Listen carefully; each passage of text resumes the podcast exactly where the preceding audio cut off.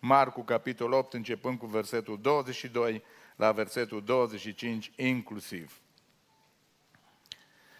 Au venit la Betsaida, au adus la Isus un orb și l-au rugat să se atingă de el. Isus a luat pe orb de mână și l-a scos afară din sat. Apoi i-a pus cuipat pe ochi și a pus mâinile peste el și l-a întrebat, vezi ceva? El s-a uitat și a zis, văd niște oameni umblând, dar mi se par ca niște copaci. Iisus i-a pus din nou mâinile pe ochi, i-a spus să se uite țintă și când s-a uitat a fost tămăduit și a văzut toate lucrurile de slușit. Amin. Vă invit cu mult respect să vă reașezați.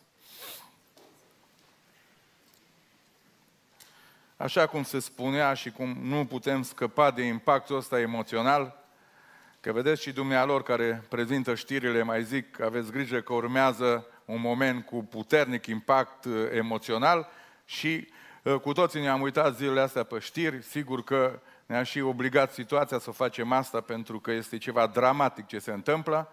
Și am văzut și eu mai multe imagini care m-au marcat efectiv că am zis eu copiilor, bă, voi nu vă uitați, dar eu mă uit că bărbat, că pot, că duc. Și să știți că foarte tare m-a afectat pentru că am văzut atât de multe drame, nu pot să uit mâna aia din afara mașinii a tatălui și mâna dinăuntru microbuzului a fetiței, care în felul ăsta cumva și-au luat la revedere, fără să știe exact dacă o să se mai vadă vreodată, am văzut abureala de pe geam, cum a făcut și a desenat o inimă și mi-am dat seama atunci că impactul ăsta a fost atât de mare că deja mi-am căutat copiii prin casă și sigur că mereu iubesc și mi-e dor de ei, mai ales că mereu alerg, dar de data asta parcă am vrut să-i ating ca niciodată, am vrut să-i știu lângă mine, am vrut să-i pot atinge, pentru că ne-am, am realizat foarte repede că uh, uh, sunt doar câteva ore pot să fie și se poate schimba istoria Uh, unei țări, istoria unei familii, a unei națiuni și uh, e complicat. Dar așa cum facem și bine facem cu tot ce putem, putem, ne rugăm pentru Ucraina, pentru oamenii de acolo, ca Dumnezeu să aducă izbăvirea, acest demon al războiului care stă în spatele acestui bărbat, să fie izgonit în numele Domnului Isus Hristos și să vină eliberarea și pacea, ca să putem să ducem, așa cum spune Biblia, o viață pașnică, liniștită și să putem să-L căutăm și să-L slujim pe Domnul. Amin. Să știți că m-am gândit la alegerea textului și unul din motivele pentru care am ales cuvântul ăsta este că are legătură cu zilele astea, cu o nevoie foarte importantă din viața mea. Nu doar ei sunt, toată lumea este bulversată și cumva bulversarea asta a început aproape de 2 ani de zile. Poate dacă aduceam predica asta în urmă cu 2 ani sau 3 ani, nu avea așa relevanță și impact, pentru că mereu ne-am crezut stăpâni pe propriile noastre puteri, am zis că nu se poate întâmpla nimic prea grav, deja eram foarte programați, primăvara, vara, toamna, concedii, schi, iarna, vara, așa, care facem asta sau faceți asta, nu cu schiurile, dar zic. Uh, apoi ne-am programat, poate uh, suntem mai harnici, munca la țară, cum să investim, unde să investim, uh, sunt deja destui de mulți ani în care a fost un curs așa care nu a schimbat puțin, mult, ci foarte puțin deciziile noastre, dar a venit în vălmășeala asta deja, a doua, când simțeam că puțin respirăm cu, cu COVID-ul, iată că a venit acest, acest război pe nepusă masă, zicem noi, și am ajuns în situații destul de delicată. De aceea am zis că acest text cred că și pe noi, și pe prieteni, și pe oricare suntem aici, pe cei de pe, de pe online, vor fi ajutați și binecuvântați de Dumnezeu. Apreciez foarte mult pe oamenii din textul ăsta, nu li se dă numele, care au reușit să scape una din, din una dintre cele mai mari povere ale noastre, care se numește egoismul. Știți că noi tot timpul am merge la Isus, mai ales când Isus în preajma noastră și e o seară de har, tot timpul am merge să-i vărâm biletul pentru noi. Doamne, am o problemă, ă, asta, ă, dacă mai avem încă două, încă nouă, știți că întotdeauna când mergi la un om sau într-o zonă importantă, zici, bă, hai vă lasă-mă că ți ajunge, dar el vrea să le ia pe toate la un moment dat, vrea să ia toate covrigele tot, toate plăcintele și mai stau și eu câteodată mi poftă de o plăcintă, stau acolo și nimeresc, așa e viața, câte unul, are atunci ia la toată familia și la tot neamului și zic, vă lasă-mă că mă grăbesc și eu. Și cu Domnul facem câteodată, când ne prindem acolo, toate am vrea să luăm. Până la un punct e bine, dar uh, ar trebui să știm că unul din uh, uh, lucrurile extraordinare ale unui creștin adevărat este că el a învățat să renunțe pentru celălalt, știe să lupte pentru celălalt, să mijlocească pentru celălalt, să se roage pentru celălalt și textul prezintă un grup de oameni care, uh, ca și alții din Scriptură, l-au adus pe acest orb în prezența lui Isus, aveau și, avea și nevoie să fie adus datorită acestui handicap și după ce l-au adus în prezența lui Isus, nu l-au pus acolo cum uneori facem. Te ducem la adunare, Doamnă, bine că ați venit, bine că am reușit să vă conving să veniți aici, poate chiar este cineva aici care a fost invitată sau invitat și după aia zicem, de acum, Doamne, fă ce, ce vrei. Să știți că noi trebuie să mai punem ceva întotdeauna lângă efortul nostru. O, o mică, dar foarte importantă și serioasă rugăciune, pentru că oamenii ăștia l-au adus la Isus și au zis, Doamne, învățătorule, te rog să te atingi de El, de nevoia care o are. Să binecuvânteze Dumnezeu pe toți frații și surorile, aduceți problemele la Isus, aduceți persoanele la lui Isus, dar nu uitați, cea mai puternică armă care poate să determine schimbări majore în viața personală a familiei, în lume, în societate, este rugăciunea. De aceea Dumnezeu să ne dea o dorință și un foc de rugăciune care în general s-a stins. L-au adus la Isus și l-au rugat pe Isus, te rugăm să te atingi de El. Și acum aștepta o reacție. Tu nu poți să faci mai mult, dar poți să faci atât. Să-l aduci, să o aduci, să-i aduci și să te rogi. În rest, următorul pas îi aparține exclusiv lui Dumnezeu. El este suveran. El face tot ce vrea în cer, dar face tot ce vrea și în seara aceasta aici pe pământ. Binecuvântat să fie numele Lui. Și se întâmplă ceva care este dincolo de, de puterea mea de a put, dacă mă întreba Doamna aici, ce crezi că ar trebui să fac acum pentru orbul ăsta? Și eu aș spune exact ce te-a rugat prietenii lui, să-i dai vederea. Să știți că primul pas pe care l-a făcut Iisus Hristos n-a fost ăsta. Marcu ne prezintă că ei l-au adus, s-au rugat și după aceea Iisus a făcut altceva. L-a luat pe or de mână și a început să meargă cu el prin Betsaida, exact ca la o plimbare, cu el de mână. Atunci când venim la Domnul Iisus Hristos, mereu îi punem lista și noi avem programul nostru, ideea noastră și prioritățile noastre. Dar de fiecare dată ar trebui să acceptăm că ceea ce vrea Dumnezeu sau ceea ce face Dumnezeu ca prioritate, că El va și vindeca orbul ăsta, după cum ați auzit. Dar primul lucru pe care îl face Iisus Hristos este că îl prinde de mână și începe să se plimbe cu el prin Betsaida. Și mi-am dat seama prin Duhul lui Dumnezeu că cea mai mare nevoie a acestui om și a noastră a tuturor nu este să ni se rezolve imediat problemele noastre foarte urgente și mai ales în vremea asta cea mai mare nevoie care o avem este nevoia de siguranță. Ce să ai ochi și să tremuri toată noaptea? Ce să ai picioare și spaima să fie în oasele tale? Ce rost are să ai cont în bancă și bani și câte în lună și în stele, cum zicea cineva, zice, ă, ăsta are bani, zice, nepoții lui și strănepoții lui nu mai trebuie să muncească niciodată. Dar dacă nu ai siguranță, toate aceste posesiuni pot să se transforme într-o tulburare care nu are uh, cel care se plimbă pe stradă cu buzunarele goale. Zice, mă, măcar eu n-am de pierdut nimic. Cu cât ai mai multe, cu atât nesiguranța și frica și teama și îndoierile sunt în viața ta. Așa că m-am uitat la oamenii care au plecat din Ucraina și au zis, ne ajunge un geamantan. Tot ce am avut am băgat într-un geamantan și copila mai trage un troiler mic cât îl poate aduce și uh, ce am mai pus în portofel ce am ajuns pe acolo prin casă, zice, asta e tot, am plecat. Atât, avem un geamantan și uh, vor uh, libertate și vor să iasă și vor să plece. În spate este războiul, pentru că uh, caută această împlinire a acestei nevoi, să fim la siguranță, să fim în adăpost, uh, la adăpost. Ne pare rău de, de, de, de soții noștri, de tații noștri că rămân. Ei nu mai sunt în siguranță, ei sunt în mijlocul pericolelor, uh, dar au vrut pe noi să ne pună la siguranță. În România, în Occident, undeva să mergem, să fim cât de cât, să, să știe el tata când se culcă seara și nevasta e în siguranță, pruncinii sunt în siguranță, măcar atât. Dacă mor, să știu că ei bine. Nevoia asta de siguranță îi face pe mii și zeci de mii de oameni să, să plece fără nicio direct. Nici nu știu exact unde vor ajunge cei mai mulți. Dar vor siguranță, cât de cât. Și asta este o problemă urgentă în viețile noastre. Această nevoie de a fi siguri, de a fi liniștiți, de a putea să dormim liniștiți. Și se pare, de doi ani în, încoace și acum și cu războiul, uh, parcă nu mai există niciun fel de siguranță în inimile noastre. Unde să ne ducem? Pandemia asta ne-a spus că uh, virusul poate merge peste tot. Unde să ne ducem?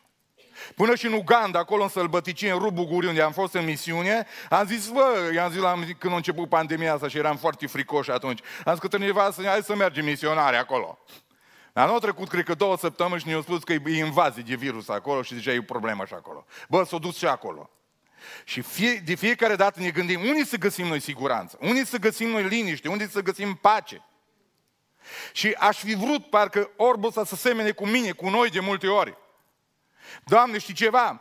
Eu am venit aici cu un scop precis, eu vreau ochi. Și prietenii mei te-au rugat tot așa, să-mi dai vederea. Eu n-am nevoie de plimbare de mână, pentru că de plimbat m-au plimbat uh, ai mei până acum, că orbirea și uh, uh, handicapul ăsta mă face dependent de tipul de mână astăzi, de altul de conducere, altuia de, să mă prinde ceva. Deci eu n-am venit să mă plimb aici, eu n-am nevoie de plimbare, eu am nevoie de ochi. Și totuși nicăieri în text nu găsesc că Orbu ar fi avut un comentariu. Dacă era, sunt convins că Marcul punea aici în Biblie, niciun or, niciun comentariu. Și aș fi vrut să-l întreb pe Orbu ăsta, de ce n-ai niciun comentariu? De ce ești liniștit? De ce te duci la pas uh, cu Isus Hristos? De ce nu spui nimic? Pentru că el vrea să-mi spună, uh, pastore Gabi Zăgrean, predicatore, deci acum trăiesc cea mai frumoasă clipă din viața mea. Mereu mi-am dorit vederea, dar acum a intrat în mine ceva mai important decât vederea. Trăiesc o experiență unică inegalabilă, pentru că simt uh, de când m-a prins de mână această persoană pe care nu pot să o văd, o percep doar prin niște senzori, prin uh, mâna mea și prin simțurile care le am, m-a prins de mână, prinderea lui de mână, mi-a dat o siguranță la fiecare pas, mi-a dat o liniște, mi-a dat o pace, mi-a dat ceva care n-am avut niciodată, așa că continui să merg cu el prin Betsaida, fără ochi, nu știu dacă mă vindecă, nu știu ce se întâmplă, dar trăiesc o minune în inima mea mea. Sunt într-o siguranță excepțională, extraordinară. Să rămân ori pe viață, sunt de mână cu Cel care ține în mână toate lucrurile și acesta este Isus Hristos, Fiul lui Dumnezeu. Unde să fugim, dragii mei? Eu vă mărturisesc că îmi place să fiu sincer. Discutam zilele astea, bă, dacă vin ăștia în România. Am zis, bine că stau la Beclean, dumneavoastră ați un avantaj mai mare decât mine. Și am zis, până intre ei de la Bucovina sau din Sigă de unde vine, eu deja știu și din Ungaria, am zis. am făcut pe ceas. Patru ore jumate am plecat prin Oradea, prin Borș. M-am dus, am nevoie de siguranță, bă, mi-adăpostesc copiii. Bă, ne-au venit și argumente biblice, biblice frate, frate Nelu. Zic că Iisus Hristos i-a zis când veți vedea că Ierusalimul va fi înconjurat, cei care sunteți în Ierusalim în centru și să fugiți. Adică toți vrem la un moment dat să fim, uh, știu eu, oameni să ne apărăm pământul și țara. Câteodată nu știu dacă se merită, iertați-mă că spun asta, sper să nu-mi pierd patriotismul în totalitate, dar Iisus le-a indicat, zice, fugiți la munte, zice, plecați, și cei care sunt la Pogor, nu vă mai întoarceți înapoi. Mergeți într-o direct. Ă, toate astea spunea, bă, la munte e un pic de siguranță, e altceva. Și mergeți înspre munte, în centrul Ierusalim, e un conjurat de oști și apoi toate problemele alea. Să știți că noi, în instinctul nostru uman, tot timpul am vrea să ne punem la dăpost, să fim în siguranță. Am auzit câțiva, bă, bine că am plecat din România, bine că am plecat, bă, bă, ziceți bine că am plecat în America? Uite, bă, sunt de parte de ruși. Uh, să știți că siguranța asta geografică este foarte relativă este foarte relativă. Am umblat peste tot prin lumea asta.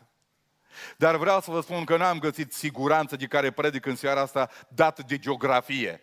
Ai una uh, îmbătătoare așa de cap, uh, care are legătură cu logica umană, dar acolo am văzut oameni singuri, suferinți, deprimați, oameni care sunt atinși într-un mod sever de forme accentuate de depresie, de nefericire. Am văzut atâția oameni pe, pe drum, pe sub poduri în America, drogați, lipsiți de orice perspectivă, lipsiți de orice formă de siguranță.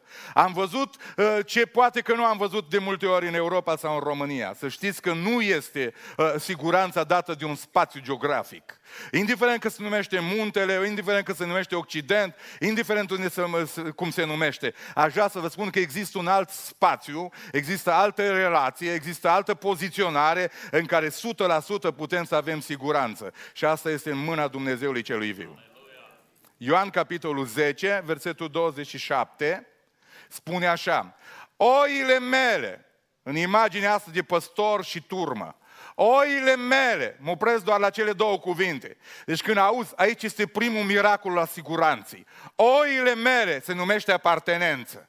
Cui aparțin eu în această seară? De aici vine siguranță. Cui aparțin? Vedeți, un copil se simte în siguranță pentru că el aparține lui tata și lui mama. El merge să joacă acolo și tu vezi că e pericol, că vine un câine. El nu vede, nici nu-l interesează. Pentru că tot timpul se bazează pe tine că tu vezi pericolul. Tu trebuie să-i oferi lui siguranță că el poate să joace. Tu trebuie să-i oferi la copilul la siguranță că se poate urca pe topogan și nu e nicio problemă că se va întâmpla ceva. El să uite în ochii tăi și să duce. Dacă nu este sigură treaba, tu trebuie să intervii. El se așteaptă să intervii. Orică e prea înalt, orică e un pericol pentru el, zice, bă, dacă mă lasă să mă urc, dacă nu-i prea înalt pentru mine, dacă nu sunt prea uh, multe pericole aici, înseamnă că dacă tata tace, dacă mama e ca e și mai super protectoare întotdeauna, nu spune nimic, înseamnă că eu copilul cu mintea mea cât o am, mă urc și mă dau. Nu nicio problemă. Pentru că părinții mei mă oferă siguranța, pentru că eu le aparțin. Dragii mei, frați și surori, stimați prieteni, noi de multe ori ne-am dat viețile cui nu trebuia. Spune cineva, vrei să fii fericit? Da. Zice, încredințează sufletul în mâna clerului și trupul în mâna unui medic de treabă. Și dacă și nutriționist și pe zona asta vegetariană, deja poți flutura standardul 120 de ani trebuie. M-ați înțeles ce spun? Și dacă vrei să fii în siguranță, sufletul ți-l pui în mâna clerului. Niște popi buni, niște duhovnici buni, aveți doi aici, sau trei, sau patru. Dar eu vă spun, nu vă dați sufletul în mâna noastră, că noi abia am reușit să ne-l dăm noi în mâna al cuiva. Și tot timpul avem grijă să nu ne rămână în mâinile noastre, că suntem pierduți. Cum ne, ne regăsim în mâinile noastre? Cât ne vedeți de pastor, că am zis și aseară, noi nu suntem niște supermeni, vă înșerați dacă ne vedeți așa. Nu vă agățați speranțele din noi, că noi suntem slabi și Pavel am zis, când am venit la voi, zice, am venit fricos, slab, plin de cutremur. Nu suntem superman, suntem niște oameni care vă spunem de unul care este deasupra tuturor potențialilor supermen care nu există. Vă spunem, este unul deasupra care ține în mâna lui sufletul la tot ce trăiește, spune Iov, și acesta este Isus Hristos, Fiul lui Dumnezeu. Să spunem toată adunarea glorie Domnului. O grămadă de oameni stau liniștiți doar asta între ghilimele, zice, am un duhovnic bun, l-am găsit, din când în când mă duc la el, mă spovedesc, îi spun ce am și plec și îmi văd de viață. El are obligația îi dau cotizația, dau ce trebuie, el are obligație să grijească de sufletul meu, în final să mi-l zvârle la un loc cu verdeață în rai. Nu există înșelăciune mai mare, nici nu există liniște de genul ăsta. Aș vrea să vă spun tuturor care este aici, sufletul nostru și ființa noastră și viața noastră nu trebuie dată unui cler, nu trebuie dată unui sistem religios, nu trebuie încadrat în niște tipare, trebuie să fie oferit unei persoane și singura persoană credibilă care a dovedit că a părăsit cerul, s-a întrupat, a la chip de om, s-a făcut asemenea nouă, a mers la cruce și și-a dat viața pentru noi, este Isus Hristos, Fiul lui Dumnezeu. A înviat a treia zi, s-a înălțat la cer, la ora asta când predic. Evrei 11 cu 25, El trăiește pururea ca să mijlocească pentru noi. E în poziție de mijlocire în această seară, pentru că vrea să te binecuvânteze și să te ajute. Cu toată adunarea spunem glorie lui Dumnezeu. Oile mele, ascultă glasul meu, te rog să afișez în continuare. Vin după mine eu le dau viață veșnică, în viac nu vor pieri și nimeni nu le poate smulge din mâna mea, zice Domnul. Putem să spunem toată adunarea, amin? Zice Domnul, bă, mă uit uh, uh, 10 cu 27, Ioan. Să uită Domnul la mine și zice, tu ești oaia mea, tu mă aparții, tu ești copilul meu, te-am câștigat la cruce, te-am mântuit în aparții. Să uită la mine, bă, Gabi, nu te văd chiar, chiar în siguranță, și nu te văd chiar fericit și liniștit. Bă, tu aparții lui Dumnezeu. Da, da, parcă am nevoie de ceva siguranță mai mare. Ai nevoie de ceva siguranță mai mare? Da. Atunci vreau să-ți fac niște promisiuni. Ce promisiuni, Doamne? Zice, eu îți dau viață veșnică. Deci nu este vorba aici de o măsură mai mică sau mai lungă de ani, că dacă te duci la doctor și știu că cineva o mers la un medic și uh, foarte simpatic, are așa un ton pozitiv tot timpul și uh, Știți ceva, eu controlat pe soț că era o familie și eram și eu de față acolo și după ce eu făcut controlul, o zis în următorii, în următorii 10 ani să știi, doamnă, că nu o să rămâi văduvă.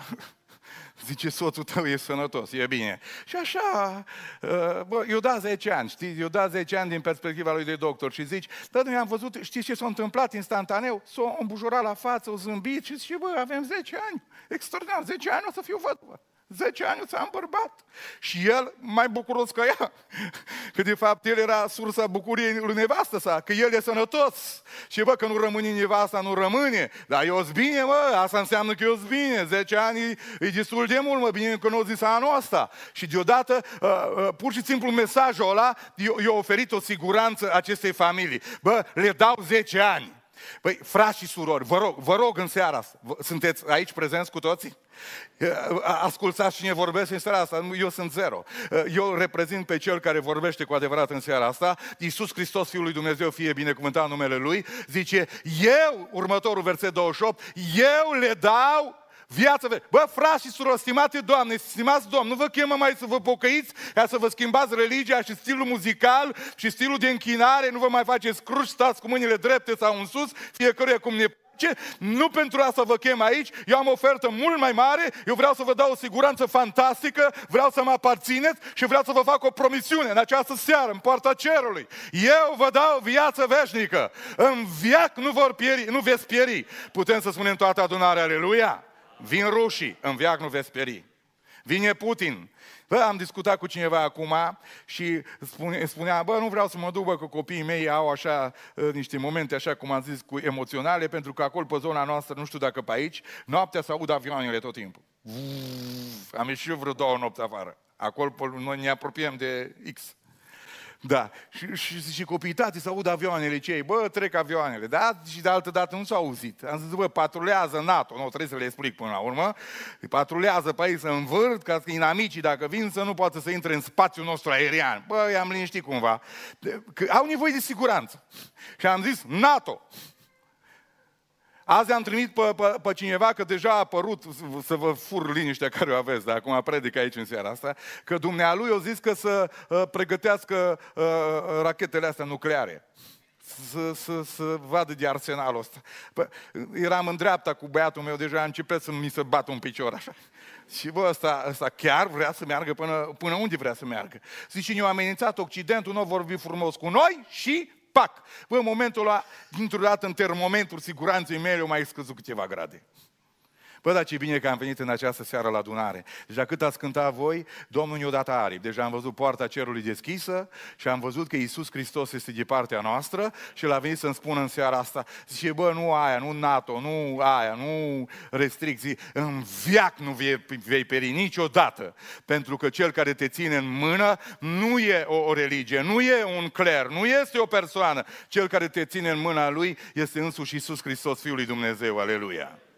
Ești liniștit, Gabi? Să uită Domnul la mine. Doamne, eu sunt destul de liniștit. Și de parcă nu ești total. Atunci vreau să merg cu textul mai departe și spun așa ceva. Tatăl meu care mi le-a dat aceste persoane este mai mare decât toți. Crește siguranța. E mai mare Dumnezeu decât toți, spuneți. E singurul Dumnezeu adevărat, aleluia. Tatăl meu care mi le-a dat e mai mare decât toți, toți. Știi, mai, când erau copiii mai mici și tati uh, m-a supărat un copil la școală. Nu vrei să vii că tu ești mare, zici. Nu, nu trebuie să zici nimic.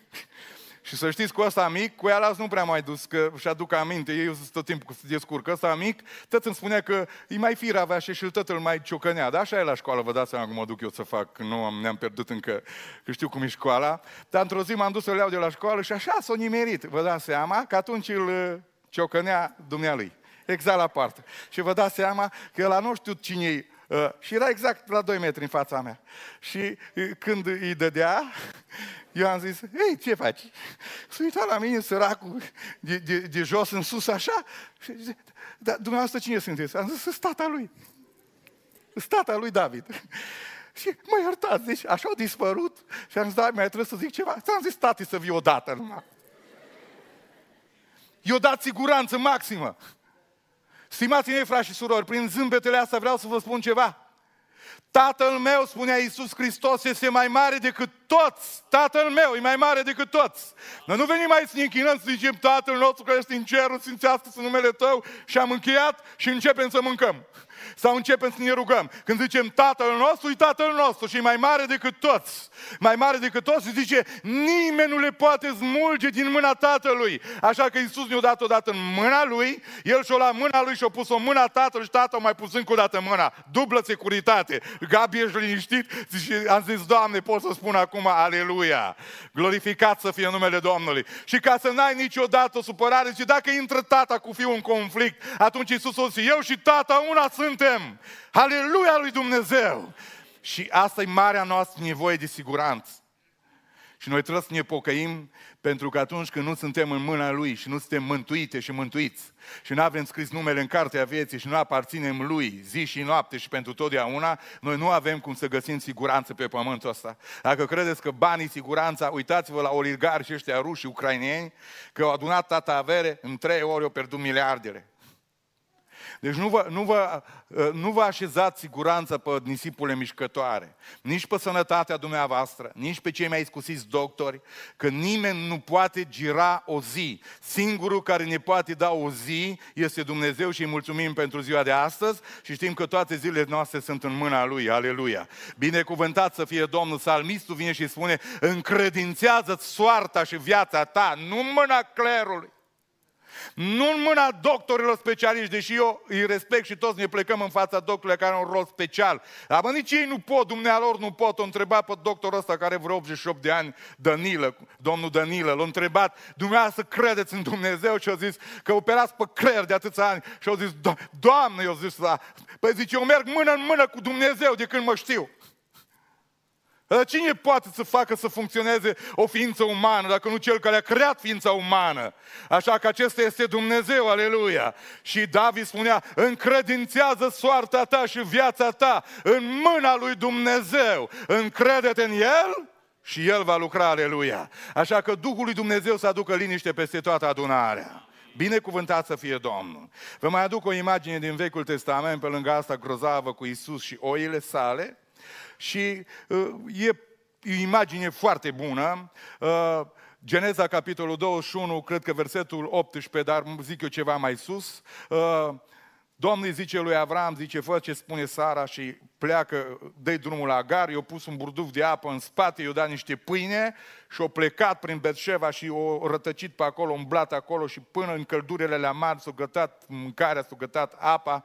Copilul uh, Ismael s-a dezidratat foarte tare și la un moment dat i-au știut și au văzut ca mamă simțul că moare, l-a luat pe copil și exact așa și scrie, nu i prea plăcut fraza asta, l-a aruncat sub un tufiș. S-a dus la o depărtare de aruncare de arc să fie 50-100 de metri, o sta față în față cu tufișul și cu copilul și a început să plângă.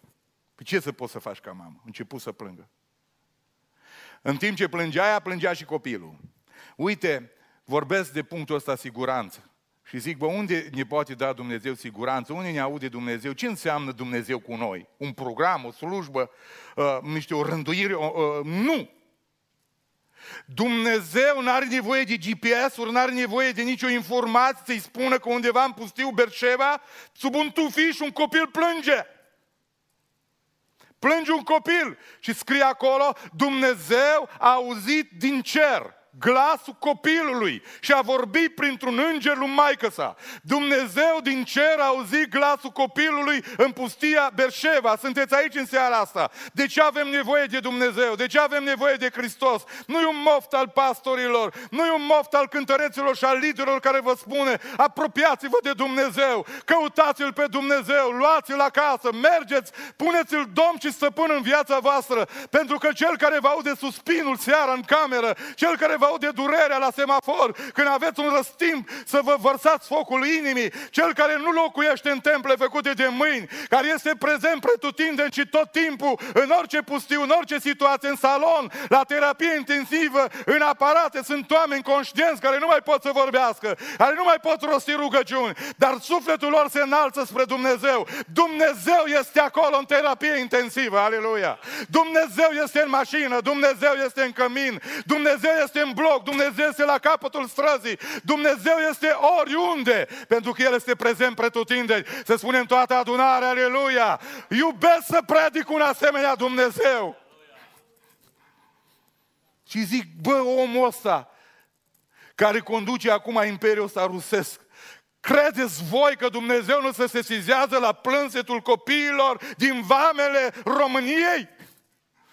Credeți că Dumnezeu va sta cu mâinile în sân la toată tirania, la toată bajocul asta? Că mamele astea sfârșiate, credeți că Dumnezeu va sta cu spatele la cei care au îngenunchiat în piață acolo în frig și au cerut îndurarea lui Dumnezeu? Credeți că va sta cu spatele la bunicii care au rămas acolo strigând la Dumnezeu după ajutor? Nu va sta, pentru că Dumnezeu nostru este un Dumnezeu plin de milă și de îndurare. Să spunem din toată inima, glorie Domnului! Glorie Domnului în veci! Atât de bucuros sunt. Dumnezeu a auzit glasul copilului sub butufiș. Stimați frate, stimate doamne și domn, știm că am venit tot felul de educați, trebuie să ajungi într-un perimetru. Și aici și sfânt aici, da, am fost în Israel și am ajuns acolo, cred că a fost fratele meu acolo la miruire. Și am văzut oameni, bă, să tăvăleau pe jos, să se deau hainele, să se atingă, vreau neapărat un miracol, eu nu i-am judecat, eu m-am uitat, eu am meditat, eu am zis, bă, uite, omul dorește, supranaturalul dorește atingerea Dumnezeu. Bă, am ăștia nu liniștiți, au plătit bani din România să vină aici. Cred că locul ăsta e sfânt, că atingerea asta, că asta, că asta, că dincolo, că dincolo. Am văzut o căutare absolut aproape disperată după Dumnezeu. Am văzut doamne, bărbați și femei, oameni uh, cu bani, oameni de jos. Toată lumea crede într-un spațiu miraculos. Israelul este țara sfântă, totul e sfânt, tot ating, tot pun mâna, toți cred, toți vor. Și am văzut dorința, am văzut căutare, am văzut zbatere, am văzut neliniște. Asta mi-a plăcut. Soluția de a scăpa de ele era una înșelătoare. Și atunci am zis, ce fac eu ca predicator? Ce facem noi ca și Sfința lui Dumnezeu? Trebuie să le spunem că cel care poate oferi liniște, cel care poate să ofere binecuvântare, vorbește în seara asta, spațiu binecuvântării, spațiu protecției, nu e legat de un loc, uh, de o catedrală, de un uh, loc anume. Domnul este prezent acolo unde îl cauți și unde îl strigi. El este prezent aici în această seară pentru că noi am venit aici în această seară cu El și adunarea noastră numele Lui l-a adus pe Dumnezeu aici între noi. Să spunem din toată inima glorie Domnului. Și spui, bă, ce să-i, uh, pastore, dar nu știu să mă rog. Uh, da, știi să uh, îți dai durerea din inimă cumva afară? Da. Știi să lași o lacrimă? Dumnezeu are un scanner prin care citește lacrimile. O zice, să uita la Ezechia care Domnul i-a zis că gata să spună casa în rânduială că moare, ăsta s-a întors cu spate, cu fața la perete și a început să se roage, scrie acolo Dumnezeu a văzut rugăciunea și lacrimile. Pentru că lacrimile sunt cuvintele sufletului. Și copilul ăla plânge, nu știu ce înseamnă lacrimile alea, dar Dumnezeu le aude. Bă, că dacă picură niște apă undeva, zici, bă, picură niște apă. Dacă îmi picură niște lacrimi, nu înseamnă picură niște apă. Pentru că lacrimile apărăți dintr-o ființă. Dumnezeu este atât de atent cu zona asta emotivă, încât ia lacrimile și le adună undeva. Pentru că el sunt niște rugăciuni, niște mesaje, niște strigăte, niște mulțumiri, niște laude, niște glorificări la adresa lui Dumnezeu. Să spunem toată adunarea, glorie Domnului. Nu e nicio problemă că nu știi să te rogi. Dacă ai lăsat o lacrimă, Dumnezeu știe durerea din inimă. Și Dumnezeu să se sizează. Mă depășește asta. Cum să se sizează Dumnezeu în pustiu când plânge un copilas sub o, un tufiș acolo? Bă, ni drag de Dumnezeu, noi spunem câteodată, bă, nu mers biserica asta, că nu a fost cântăreția, nu a fost predicatorul ăla. Noi credem că vrem să facem noi să meargă Dumnezeu.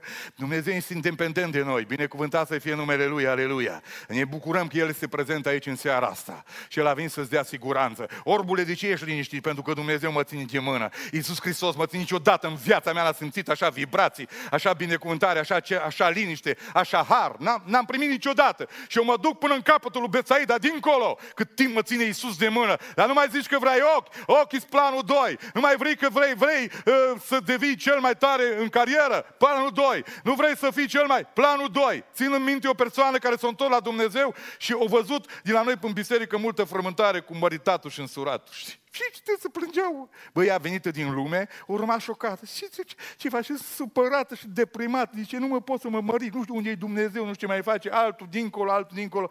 Și au venit și au zis, dar Ioninu, tu, tu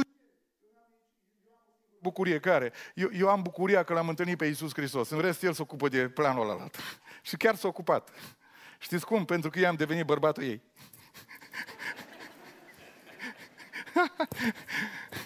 Era vorba de nevastă mea. Când ea a venit la 20 de ani, s-a pocăit, când a întâlnit, a intrat în biserică, tăte zicea, vai, tu ești, tu ce? Și ce? Și eu mă duc la rugăciuni, eu îl caut pe Domnul, că ea a venit din lume, vă dați seama, era atât de entuziasmată, atât de extaziată uh, de Domnul și de bucuria asta și de, uh, de unde în ce întuneric a fost. Uh, ea știți cum s-a pocăit? A venit în biserică, că îi contează, mă, ce scrie în biserică. Și a văzut scris deasupra la Amvon Iisus lumina lumii. De acolo i-a plecat pocăința ei. Și bă, cum e Iisus lumina lumii? Ea a venit din biserica care nu contează și tot timpul i s-a spus că a, biserica e lumina și tot. Tot. Și de acolo eu plecat, bă, ce cu Iisus lumina lumii? Și de aici eu plecat frământarea, după aia Dumnezeu a pus un predicator amărât ca mine, care a predicat în seara aia și în seara aia s-a predat lui Dumnezeu și a devenit o pocăită până în ziua de azi, că acum sunt 20 uh, de ani. Și vreau să vă spun treaba asta, că uh, când Dumnezeu vine și te luminează, nu trebuie multe lucruri încălcite și încurcate și uh, filozofate, departe, pentru că El este acolo să-ți atingă inima. Dumnezeu a auzit glasul copilului și a zis lui Agar, ce ai Agar? Cum ce am? Și atunci, dacă iar mă întreba Domnul ca și la orb, ce ar trebui să facă Dumnezeu în momentul 2? Îi spunea, mare de sete. E dezidratat, că noi vrem să-L ajutăm pe Dumnezeu. Ce crezi, frate Gabi, care are nevoie, doamna? Zice, nu are bani să-și plătească chiria. Bă, că dau bani. Și Domnul zice, nu-i chiria problemă, că asta o plătește. Are probleme cu inima. E singur, e trist, e, are nevoie de siguranță, nu doarme noaptea. Și deodată tot, toată lista se schimbă. Ce zici, Gabi? Apă, apă, apă! 112, apă! Și Domnul nu. Ce? Du-te, ia, ia, ia copilul de mână. Du-te și ia copilul, ține și agar să duce și, Doamne, e sigur, dar eu l-am aruncat că murea și ea pune mâna pe copil, că el de-aia moare că l-ai aruncat. El are nevoie de liniștea ta, de liniștea mamei, de miracolul, pune în mâinii pe el. Și când a pus mâna pe copil, Domnul nici măcar nu a zis, nici acum apă. Și ține-l bine de mână că vreau să fac din el un neam mare. Dar acum ai rost de profeție, acum ai rost de viitor, acum ai rost de planuri. Când copilul ăsta era să moară, eu deja mi-am încheiat planurile acum două minute când l-am aruncat. Și am zis, nu vreau să văd moartea. Eu am văzut moartea, aici e finalul. Poate unii ați venit la biserică, zice finalul, mai mă târăsc, un an, doi, Dumnezeu știe, Dumnezeu cu mila. Vreau să spun în seara asta că nu numai când ești jos de tot, Dumnezeu este acolo să te atingă, să-ți dea siguranță. Dumnezeu are și planuri și spune, stai, că e un neam mare, eu am un planuri cu tine. Doamne, moare, nu moare. Pentru că atunci când Dumnezeu face un lucru, îl face complex. Să spunem din toată inima glorie Domnului. Tot timpul când citesc Evrei 11, îmi dau seama că Dumnezeu când vrea să binecuvânteze pe cineva să facă o minune, niciodată nu cere buletinul. Văd că dacă îl cerea lui Avram, zic, nu mai mergea treaba, nu? Și zice, dintr-un om și un om aproape, spuneți cum era copilul ăsta, aproape mort. Și Avram, dintr-un om aproape mort, Dumnezeu a ridicat o sămânță de urmaș mai multă decât stelele celor și nisipul mării. Și mă retrag și spun, Doamne, ai nu de mine, dar pot să spun un lucru, cât de mari sunt minunile tale și cât de mic sunt eu și te laud, Doamne, pentru toate proiectele tale, pentru că Tu ești Cel care dai siguranță. Aleluia! Poate ești într-o situație de criză să zici, gata, Mă mai duc la biserică, mai îmi spun ceva, mă simt bine acolo, e atmosferă religioasă, tinerii cântă bine și foarte bine ați cântat, mai e și un pic de predică, de slujbă, îmi place adunarea aia, mă duc și totul să fie în regulă, dar e final. Dumnezeu nu numai că spune că nu e final, îți spune să te ridici, să pui mâna acolo unde trebuie și Dumnezeu spune, am proiecte mari pentru tine, stai liniștită. Și după ce a făcut treaba asta cu copilul de mână și și bă, faci, să uita la copil, o să fie din tine ceva. Câteodată ca părinți, ce ai ieșit, mă, din copilul ăsta? Că, și când îl văd cât e slab și firav și așa, ce ai ieșit din el? Așa s-a uitat și la mine în biserică și din ăsta nu o să iasă nimic. Dar Dumnezeu nu întreabă pe nimeni când vrea să iasă cineva din cineva. Că de, vă întreba pe toți ce trebuie să iasă din ăla, din ăla, din mulți nu mai ieșe nimic niciodată. Știți asta? Numai din dumneavoastră ieșea ceva. Dar Dumnezeu când vrea să-i ridice un om, să binecuvânteze o familie, nu întreabă pe celălalt de pe scară, că toți ar vota împotrivă. Nu credeți asta. Bine, nici să nu credeți că să fiți fericiți pe scara de bloc. Câteodată și în adunare problema asta. Ce ziceai? Vrea să fie el predicator numărul unu la biserici? Mă mai gândesc. Numai că Dumnezeu nu întreabă pe nimeni. El când face o chemare și când face un proiect, El îl duce până la capăt că El este Dumnezeu. Aleluia! Aleluia! Numai fratele Nelu vă întreba cine mai vrea un rând aici. Că el este omul lui Dumnezeu. Dar nu tot timpul găsești oamenii genul ăsta. Unii zic, în curând în minus, că nu mă pot mișca prea bine aici. De aceea Duhul lui Dumnezeu să binecuvânteze orice inimă în seara asta. Nu te teme pentru copilul tău, nu te teme pentru viața ta, nu te teme pentru încurcătura, că ești în fundătura în care te afli. Nu te teme că viața t-a întors spatele, nu te teme că odată cu viața și Dumnezeu ți-a întors spatele. Că Dumnezeu este de mult cu fața înspre tine, numai că tu ai stat cu spatele înspre El. Și când ai zis totul e sfârșit, Dumnezeu a pătruns în scenă, aleluia! Și toată viața să rămână orb, nu o să rămâi orb. O să și vezi, dar nu asta vederea e cea mai important lucru. Și cel mai important lucru, că toți te plimbi cu mine într-o zi prin Besaida de mână. Și într-o zi noi am beneficiat de harul ăsta, că Iisus Hristos ne-a luat în mâna Lui, aleluia. Și ca să nu credem vreodată că ne scapă, o zis, nu mă, că eu v-am săpat în palmele mele, așa că sunt prin parte de Dumnezeu, am fost în Dumnezeiți, pentru că oricine crede în mine, eu cu Tatăl vom veni și vom locui cu această persoană și împărăția Lui Dumnezeu în parte limitată este de în inima noastră și aș vrea să văd dacă aveți siguranță cu toată treaba asta în realitate. Spuneți cu toții amin. Amin. Ai uitat, Gabi, de orb?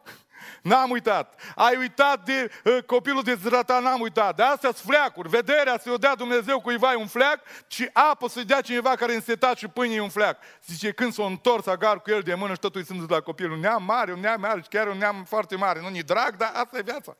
Dumnezeu că e mare și mare. Știți ce vreau să vă spun? S-a uitat la copil, a fi sau nu a fi de el? Și după aia zice, deschideți ochii. Când și-a deschis ochii, pac, a văzut o stâncă de acolo și el țâșnea apa. Și am du-te de și, și bea, că asta e în regulă, nu e nicio problemă. Pentru că cea mai mare problemă este sufletul nostru, dependența noastră de Dumnezeu, mântuirea noastră, siguranța noastră, siguranța că suntem mântuiți. Că ce să vă spun în seara asta? Dacă noi mergem și ne culcăm la noapte și nu știm unde ne ducem dacă închidem ochii, halal de ea siguranță. Dar noi știm că dacă se întâmplă lucrul ăsta, noi avem numele scris în Cartea Vieții, poarta cerului este deschisă și vom pleca ca să fim totdeauna acasă cu Domnul și să spun din toată inima amin. 2 Corinteni, capitolul 5, dacă se desface casa pământească a cortului nostru trupesc, nu vom avea Că vom avea, vom vedea. Imaginați-vă cum murea tâlharul ăla care a fost de treabă, că este și tâlhar de treabă.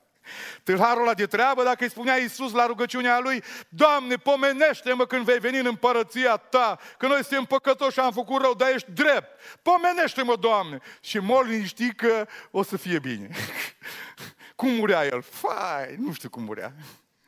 Pe cum mor toți oamenii care spun, Dumnezeu știe cum va fi? Zice, vom vedea, la final, nimeni nu știe.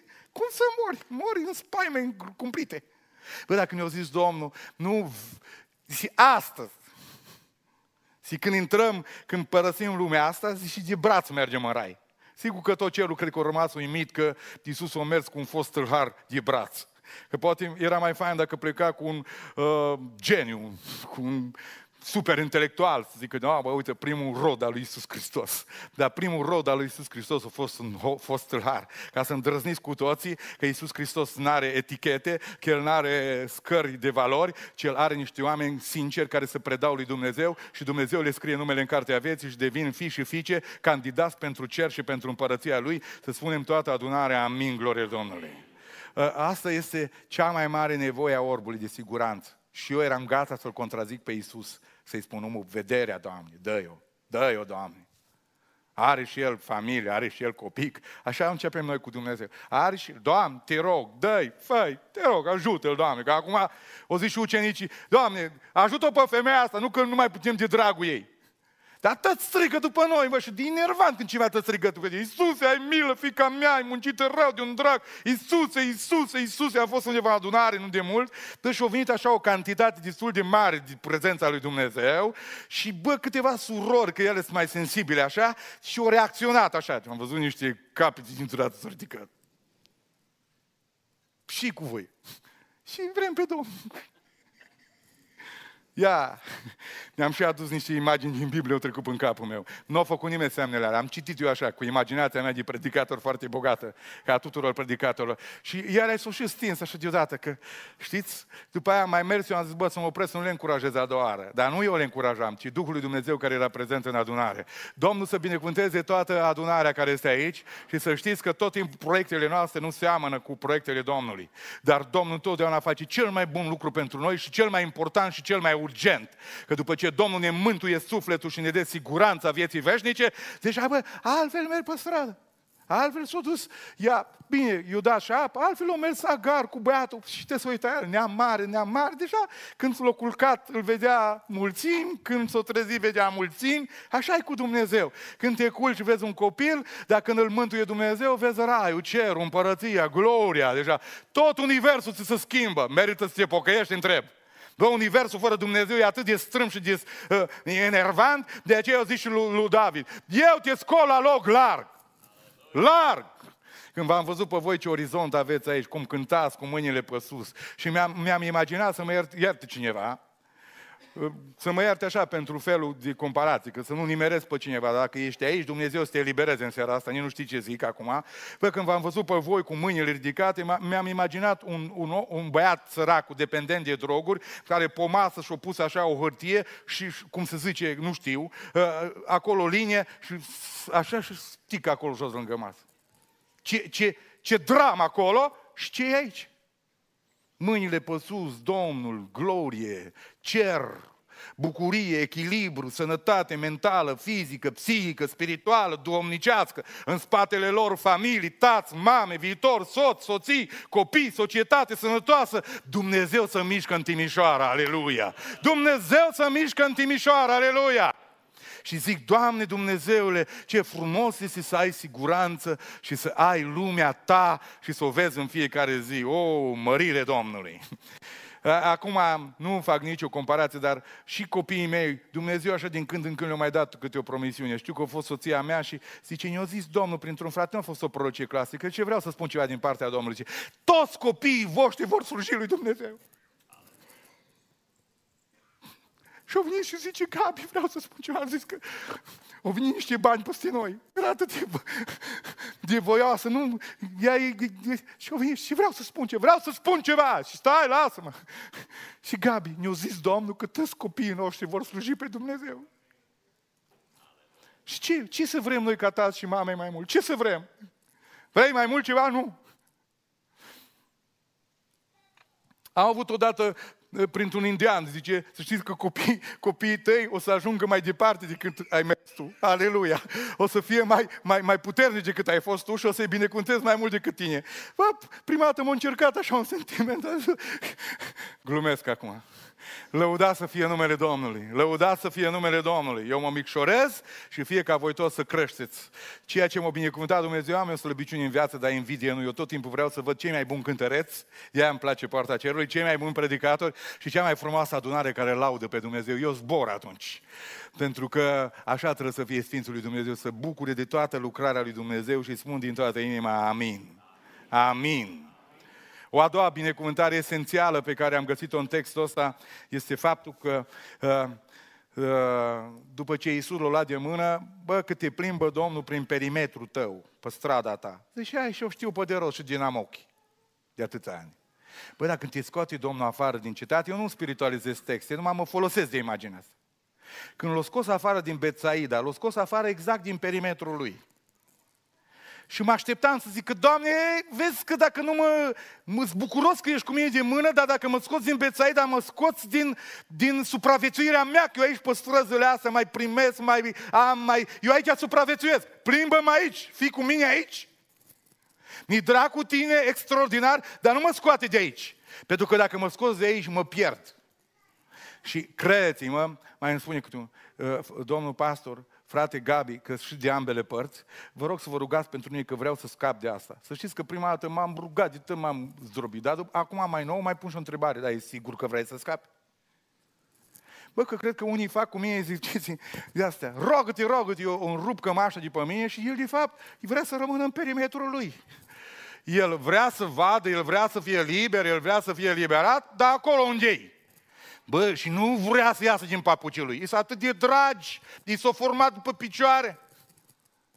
Niște papuci noi l-ar încomoda cumplit. Niște cerințe nouă din partea lui Dumnezeu venite prin noi pastorii l-ar deregla total. Și zice unul către mine, cum crezi că scap? Am zis, când scap de toți prietenii ăia care te trag în jos. Zice, da, la ăștia nu renunț. Atunci am zis, nu scapi. Scurt. Pentru că, bă, dacă niște oameni te trag în jos tot timpul, tot timpul, tot timpul, un băiat care a trecut prin momente de astea de dependență și de asta, o, o, o stat o vreme în zona noastră, după aia zis, trebuie să mă duc la București, că uh, acolo, la facultate și așa. Și, uh, și frate Gabi, mi-e atât de gros, de nu mai pot că mă întâlnesc cu ăia care m-au tras în jos și eu pe ei. Și mi-am dat seama că e foarte mare pericol pentru el. Vreau să vă spun tuturor că atunci când vrem ca Dumnezeu să ne scape cu adevărat, să știți că El ne scoate din tiparele noastre, din zonele noastre de confort, din tot felul de lucruri și aud, zice, m-aș pocăi, dar nu pot renunța la asta, nu pot renunța la asta, nu pot renunța la prieteni, nu pot renunța la asta. Iisus Hristos a zis, dacă vrei să mergi cu mine pe drum, să ai siguranță, să ai pace, să ai perspectivă și să rămâi pe drumul ăsta binecuvântat până la capăt, trebuie să fii capabil să pui în cântar și să fii capabil și capabil să renunți la la orice, la orice. Păi bă, fraților și surorilor, stimate doamne și domni, oamenii ăștia din Ucraina au renunțat la case, la pământ, la o viață din muncă. Știți pentru ce? Pentru siguranță. Plec cu geamantanul, plec, întâlnesc alți oameni, altă lume, alte case, nu știu ce a fi, dar plec. Pentru că acolo e război, acolo e nenorocire, acolo realizez că dacă mai stau, mor. Și ei plătesc prețul ăsta și renunță la tot. Nu știu dacă le va fi mai bine. Unii se gândesc să întoarcă înapoi. Dar când vorbim de Dumnezeu, de iertare, de mântuire, de eternitate și de a scăpa de viața aia înglodată în rău, în păcat, în vicii, uneori trebuie să acceptăm să ieșim din zona asta în care ne-a plăcut și să plecăm pe un drum nou, conștienți că Cel care ne va binecuvânta este Cel care ne duce de mână și acesta este Isus Hristos, Fiul lui Dumnezeu. Amin. Nu poți, bă, să scapi de păcate cu telecomanda mână pe canal.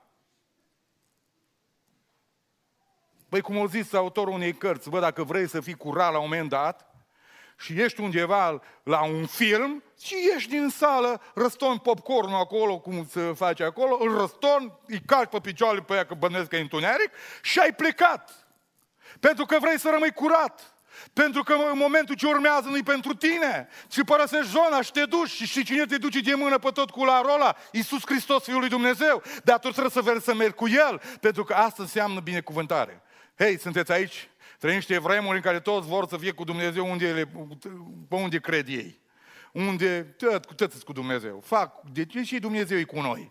Dacă vrei să fie Dumnezeu cu tine, atunci când ți-ai pus soarta în mâna Lui, atunci nu-i mai spui să o iei în stânga, să o iei în dreapta, ci te duci cu El înainte cu încredere totală, că Cel care știe direcția și te va binecuvânta în familie, în viață, în orice trebuie, este Isus Hristos Domnul. Să spunem din toată inima, amin. Și aici este vorba de o încredere totală în Dumnezeu, care noi o spunem mereu credință. Cred, crezi, crezi. Bă, dacă crezi, credința și încrederea asta înseamnă că te duci pe mâna lui Dumnezeu absolut, total și 100%. Vreau să aud un amin acum. Amin. Că tot am povestit de copii, știți, vedeți când sunt copilași mici și acum deja avem și nepoți, bă, când, când faci tu exercițiu, că tot facem, îl punem pe masă, și zice, nu, dacă ești tată, zici, sar la tati în braț. Și el se festăcește. Prima dată e destul de dificil. Sau dacă ești bunic și sar la bun în braț. Și el vine așa tiptil și îl vezi cum se înclină și se aruncă. Dar dacă tu te-ai trage atunci. Bă, dar el are încredere absolut totală. Adrenalina e mai mare în prima aruncare, ca și la noi, din punct de vedere al credinței. Prima dată zici, bă, mă arunc, mă arunc, și când s-a aruncat prima dată și l-ai prins, știi ce surpriză ai? Cum l-ai pus jos, zici, vreau înapoi. A doua oară, a treia oară, bunicul, mai ales bunicii, tații, mai, mai o duc, da? Bunicii se epuizează așa. Știți, noi avem multi, am adus în spate până. Și bă, tot îl dai, îl dai, îl dai, după aia zici, îl dau lui maică. și ia Domnul fie lăudat. Ia-l că m-am obosit deja. Dar el te exersează cât vrea, pentru că el are o încredere totală în tine și deja îi, îi place, e un fel de aventură pentru el să se arunce, să se arunce, să se arunce. Vă, stimații mei, așa trebuie să devină și relația noastră cu Dumnezeu. Un fel de frumusețe, nu un fel... Ce, ce faci? Te-ai pocăit, da, și mă chinui cap și, și parcă suntem niște râme care tăne tărâm pe pământ. Nici o bucurie, nici o... Nici o bă, de-aia îmi place, mi-a plăcut seara asta, bă, că aici e o, e o bucurie, e ceva, bă, mă arunc în brațele lui Dumnezeu, bă. Numai pentru senzația aia de te arunca în brațele lui prin credință, nu prin puterea ta, prin, în, Că zice unul, bă, să fim, să fim uh, raționali în biserică, să nu ne dăm drumul așa, să ne ținem, bă, unde, de ce să mă țin? Bă, dacă și aici mă țin, vreau, eu vreau să mă bucur. I-am zis lui fratele Nelu înainte să începeți. A zis, mi dor să mă închin, că nu peste tot mă pot închina. Am ați înțeles și am încheiat aici, deși e online aici. Și, bă, dar eu vreau să-mi dau drumul, bă, vreau, să, vreau să trec și o senzație lui, lui nepotul meu, bă, că se aruncă în brațele mele și îl prind, bă, și lui place. Și mai vreau o dată, și mai vreau o dată. Bă, dar dacă mă arunc eu în brațele lui Dumnezeu, mai vreau o dată, și încă o dată, și încă o dată. De ce? Bă, m-am uitat la dumneavoastră aici toată săptămâna programe. Și încă o dată, și încă o dată, de la șase dimineața vreți să vă aruncați în brațele lui Dumnezeu. Când se crapă de ziua și mă duc la adunare că vreau o senzație grozavă, între ghilimele senzație, vreau să trăiesc bucuria aia, că sunt în mâna lui Dumnezeu, vreau să-i mulțumesc. Mâine dimineața la șase mă duc să-i spun, Doamne, îți mulțumesc și ești în brațele lui. În timp ce alți oameni sunt disperați, tu ești în mâna celui sfânt, aleluia. Glorie Domnului! Și acum îl înțeleg pe David care spune, o iau înaintea zorilor. Ăștia erau ca exact ca cei care veniți dimineața șase. O iau înaintea zorilor și mă încred în tine, Doamne. De dimineață el s-a aruncat. Pentru că cel care ne ține în mâna lui este Domnul, aleluia. Așa că mergeți înainte, ne putem arunca, că voi sunteți uh, uh, oamenii pe margine care spune aruncați-vă și cântați viața voastră cât mai este timp. Și mulțumim. Uh, așa trebuie să, așa îmi place pocăința, o, o binecuvântare, ceva frumos, ceva grozav, ceva unic, ceva minunat. Cel mai grozav lucru este să fii pocăit. Ia să aud un amin aici. Bine, mă, că am proiectat câte o pocăință câteodată de, bă, n-ai vrea să o vezi, doar că toți suntem un burcan de murături care și frig afară și zice, ia, nu, eu cred că trebuie să fie bucurie. Una din lucrurile am văzut oameni care s-au întâlnit cu ei, Domnul s-a umplut de bucurie. Și bă, și îl văd și pe el. Ai un comentariu că te scot din Betsaida? Nu, no, poți să mă duci din Capernaum pe unde vrei. Pe mine nu mă interesează. Vreau să mă asigur că nu mă lași din mână. Vreau să mă asigur că când fac un pas, tu ești acolo. Când fac doi, ești acolo. Când fac trei, ești acolo. Vreau să știu că tu ești cu mine. Atât ai tot ce vreau să știu. Și spunem toată adunarea, glorie Domnului în veci, aleluia ci vă invit pe toți prietenii domnilor și doamnelor. Viața cu Hristos este grozavă. Viața fără Hristos este un dezastru. Și numai după ce îl guși pe Domnul, de aia au zis, gustați și vedeți cât e bun este Domnul. Urcă-te, bă, pe masa asta credință și dă drumul în mâna lui Dumnezeu. Să vezi ce frumoasă e credința. Mă. Frumos. Pentru asta trebuie să ai încredere totală în Dumnezeu.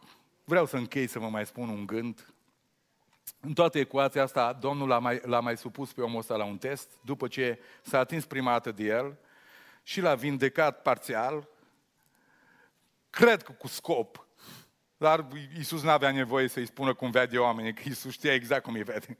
Că nici nu i-a dat vederea să-i vadă cum trebuie. După aia i-a dat. Deci nu pentru el era întrebarea. Și după ce i-a dat vederea parțială, a întrebat, vezi ceva? Și aici este testul. E un test, uh, nu știu, ne-a zis un om al lui Dumnezeu cu ceva timp în urmă, cu un an, zice, știi, îmi pare rău, Gabi. De multe ori în viață am avut îl citesc pe dumnealui, dar uh, nu aș vrea să sune foarte rău, dar după aia o să vă explic. Deci nu reacționează. Zice, am avut prea mult bun simț cu Dumnezeu.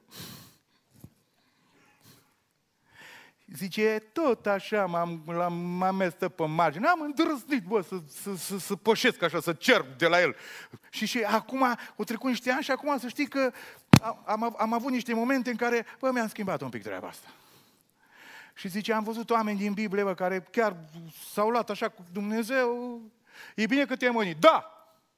Până la moarte ce cu tine, Ilie? Mor! Îți mai rău că decât părinții mei. Și tot timpul Dumnezeu, și mai se duce, nu mă duc. Mai se duce, nu vreau. De ce nu vrei? Îți bâlbâit, îți aia, îți aia. Bă, oamenii ăștia care au argumentat cu Dumnezeu, Dumnezeu i-a iubit. Dacă dintr-o dată devii așa, uh, ne-a dat Dumnezeu vedere, bă, văd oamenii ca și copacii, dar de cât de loc, știți cum e? Zice vorba român, și de cât de, cât de, cât de loc e mai bine așa. Bă, mă duci bine cu soțul tău, bă, se poate și mai rău. Deci destul de bine. Bă, niște oameni, noi români avem problema asta că ne, ne, ne, ne, ne, ne înghesuim undeva și ne, ne victimizăm. Noi nu vrem să fim fericiți, noi nu vrem mai mult, noi nu vrem, ești mulțumit. Asta este și o arma diavolului. Că de fapt noi nu suntem mulțumiți în realitate. Noi jucăm o piesă acolo cumva că am fi mulțumiți, cumva că e bine, las, Doamne, bine. Vreau să dau, dă-le la alții, Doamne. Eu, bă, câteodată îi vezi pe oameni ăștia eroi în biserică, dar nu faci nimic cu ei niciodată. Mai bine e că te enervează un pic. Bă, dacă ăștia, știi că faci treabă la un moment dat. Și tu vrei, zice, nu, eu, eu stau aici pe bancă. Știu că a venit unul la noi la biserică, un băiat și a zis, ă, l-a întrebat ă, Costel, tu ce vrei să faci aici? El cânta de unde a venit. Și, și eu nu vreau nimic, eu nu mai vreau să stau, nu vreau să încurpă nimeni, pe nimic. Și mi-a plăcut de Costel și atunci stai unde ești, de unde ai venit, du-te înapoi de unde ai venit. Noi vrem aici oameni care să lucreze, aleluia, care să facă treabă, care să mai ocupe încă un rând și încă unul. Bă, ne scoateți pe predicatul de nimic. Om, om predica pe unde om putea între voi aici. Bă, dar să se laude numele Domnului în adunare. Să vină sute de tineri să laude pe Dumnezeu. Ia spuneți toată adunarea, amin. amin. Tu vezi ceva? Ăsta e un test greu. Bă, să am bun simț să-i zic că n-am văzut nimic și acum văd ceva, bă, dacă îi zic că nu văd bine, să zică, nu ți-e rușine. Nu ți-e rușine, n-ai văzut nimic, ți-am dat vedere acum și nici mulțumire n-ai. Și bă, două, lumi să, două mentalități, două luni să luptă în el. Dar ta iubesc, cu câștigat partea aia care trebuie. Să zice, Doamne, văd, dar nu văd clar. Văd niște oameni ca și cupacei. Asta arată că el nu era orb din naștere, o, o, o văzut cândva că știa cam dimensiunea. Bă, nu poți fi un om atât de înalt. Și când s-a uitat la altul și la tot copac era. Și atunci s-a adunat și a zis, nu e în regulă cu vederea mea. Și când a întrebat Iisus ce vezi, el a fost convins că Iisus știe totul despre el și atunci a zis, zic adevărul. Bă, zic adevărul, oricând m-ar corsa. Și aici e o lecție fantastică de sinceritate. Cum să schimbe Dumnezeu familia să progreseze dacă tot timpul când te întreabă Dumnezeu printr-un pastor, pentru cine cum ești? Bine, de la foarte bine în sus, slavă Domnului, să fie tăți ca mine. Tu abia te târăști în casă.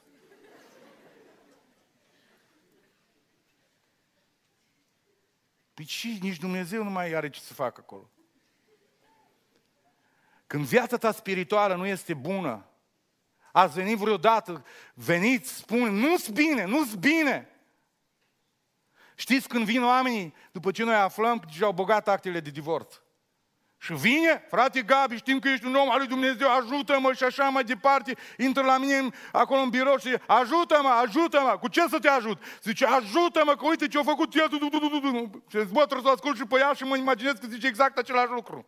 Dar zic, zic un sfat din partea Domnului. Ziceți, frate Gabi, tu poți să-ți înviezi această relație cu nevastă mea. Asta e exclus. Și tu cu ce să te ajut?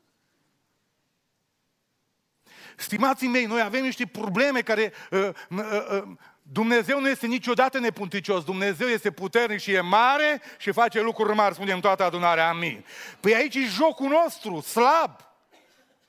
Un joc de imagine, blestemața asta de imagine la care ținem atât de mult, ținem atât de mult. Bă, să nu știe pasul, să nu știe mama, să nu știe tata, să nu știe socru, să nu știe soacră, să ne vadă pe toți că suntem bine, să știe pastorul care e cei mai buni pocăiți din biserică. Dar tu de mult ai niște probleme, niște legături, niște înclinații, niște dureri, niște păcate, niște răutăți și, și nu vrei să le aduci la suprafață. Nu vrei să spui, de, știi ceva, eu sunt cu Domnul, iubesc, Dumnezeu s-a atins de mine, dar am niște lupte în mine, am niște zone ale mele care nu le mai pot stăpâni.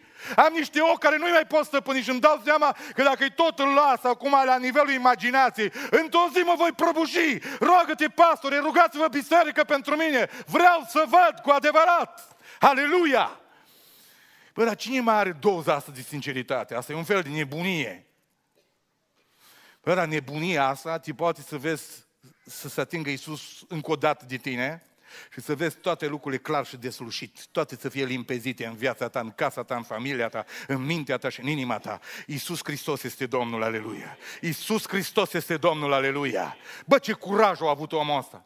Ce curaj a avut pastore? Au avut curajul să fie sincer.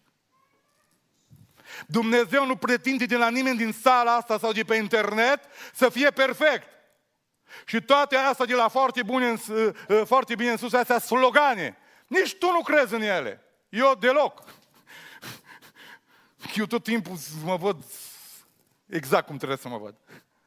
Nici nimeni nu crede în ele. Nu le vântura, nu spune extraordinar. Stai în banca ta.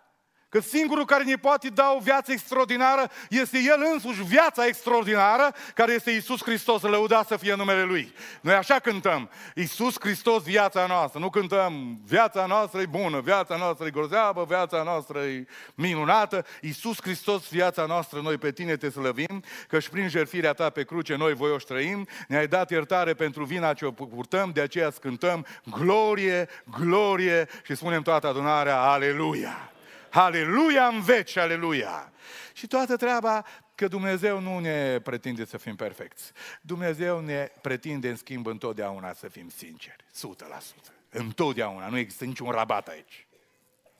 Nu numai la stăruință trebuie să fim sinceri. Tu ce duce, te mărturisește că acum e seara, seara serilor. Dar rest tot anul, nu. Dumnezeu să binecuvânteze întreaga adunare care este aici. Stimații mei, frați și surori, doamnelor și domnilor, Iisus Hristos este prezent aici în biserică.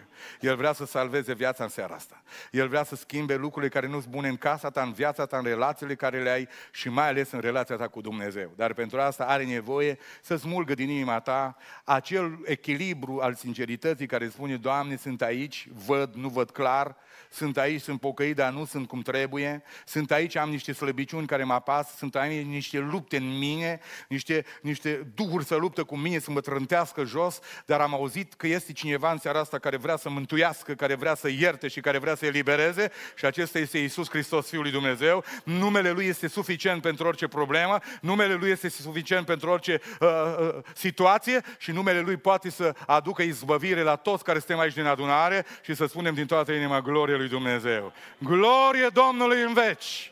Vrea să fim sinceri. Psalmul 32, închei, fericit de cel cu fără de legea iertată și de cel cu păcatul acoperit. Dacă să existe fericirea asta, trebuie să trăiești experiența din versetul următor. Ferice de omul în duhul căruia, spuneți, nu este viclenie. Persoana care are sinceritate în inimă beneficiază de fericirea prima. Dumnezeu îi iartă toate fără de legile, toate păcate, toate nelegiuirile. Dar inima trebuie să fie, da, Doamne, Du-te cheamă pe bărbatul tău, pe bărbatul meu, exact. Pentru ce? Pentru că vreau să-ți dau apă vie. Vreau să-ți dau apă vie. O vrei? O vreau. Du-te cheamă pe bărbat. Nu există întrebare mai grea. Nu vreau întrebare. Pentru că tot timpul Hristos ne pune întrebări care nu le vrem. Păi întreabă-mă, Doamne, ă, de aia, de aia. Nu, Doamne, te întreabă ce tu problema ai. Nu întreabă ce problema am eu, întreabă ce probleme ai tu. Și tot timpul ajungem ă, direct cu el în niște zone care nu le vrem.